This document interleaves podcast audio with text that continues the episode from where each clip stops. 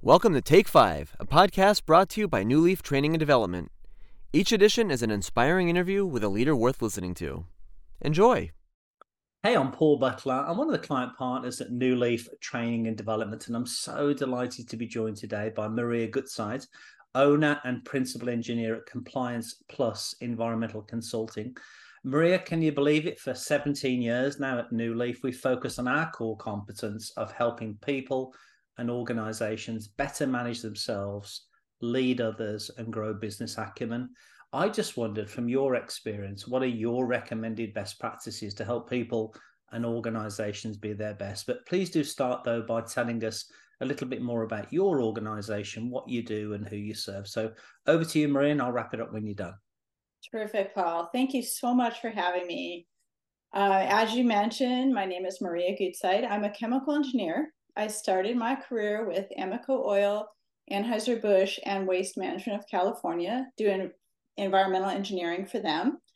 And in 1994, I started Compliance Plus to assist industrial clients with environmental regulations. And I want to just start with a fact that maybe people don't think about. Industrial accidents are not accidents. Mm. They are caused by human error. And this human error can cost people lives, it can cost money, it can cause a lot of problems. And so I work in the field of compliance to try to correct those things.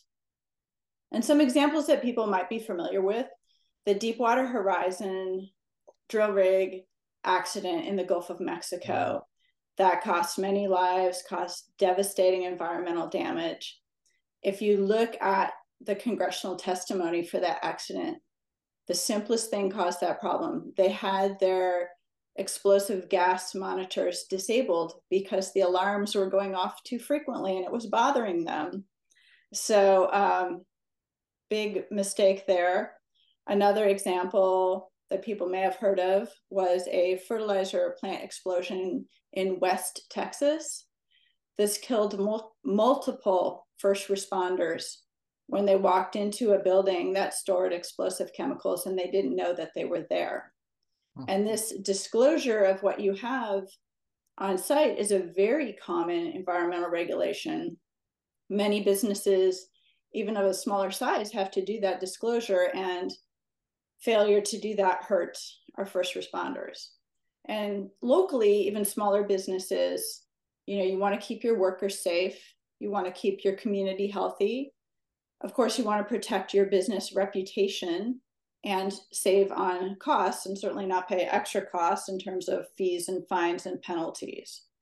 So that's why I care about environmental compliance. And I want to share some tips to help people in their businesses. Number one, hire people that are good people for this role. They mm. need to be skilled in the operations technically competent, detail oriented, and be able to work well in your facility. They shouldn't be sitting in their office filling out paperwork. They need to go out, see what's going on, and participate in the facility operations. Second of all, they need to be able to establish relationships. These are relationships with your regulators, uh, relationships with industry groups, to find out maybe new risks and analysis that's out there, new ways of doing things, best management practices. And most importantly, they need to be able to have relationships with your own workers. You need to have a culture of see something, say something, mm-hmm. so that if something starts going wrong, the workers will tell you and not hide it from you for fear of repercussions. And lastly, I think they should be able to look for anomalies. Compliance is all about what is out of norm. So, whether it be alarm settings that you can program to alert people to problems, even reviewing a spreadsheet of data to see what's you know going out of range or in the near future we hear we're going to have ai tools to help us but if something looks different, sounds different, you know, is happening in different quantities or different levels than it did before, that's the start of a problem. And you want people in your business that notice that problem and bring it to somebody's attention. So these are things that I hope help, you know, everyone from a small business all the way up to a large plant uh, have a good compliance record and be a good um, steward for their employees and for their community. So thanks so much for having me. Maria, thanks ever so much for those just really clear uh, summary of uh, what we can do within organizations to prevent some of the problems that you just mentioned. And uh, just a message out to the subscribers to keep an eye on the events page on our website for the various activities that we have going on throughout the course of the year, most of which are free to subscribers. Again, Maria, I just want to say again a big thank you for taking a few minutes with us today. And could I offer you a virtual high five? Oh, absolutely. Thanks so much, Paul. Have a good day. Thanks again, Bye. Maria. Great to see you. Bye bye. I hope you found that interview useful, and if you did, feel free to rate, review, and share this podcast.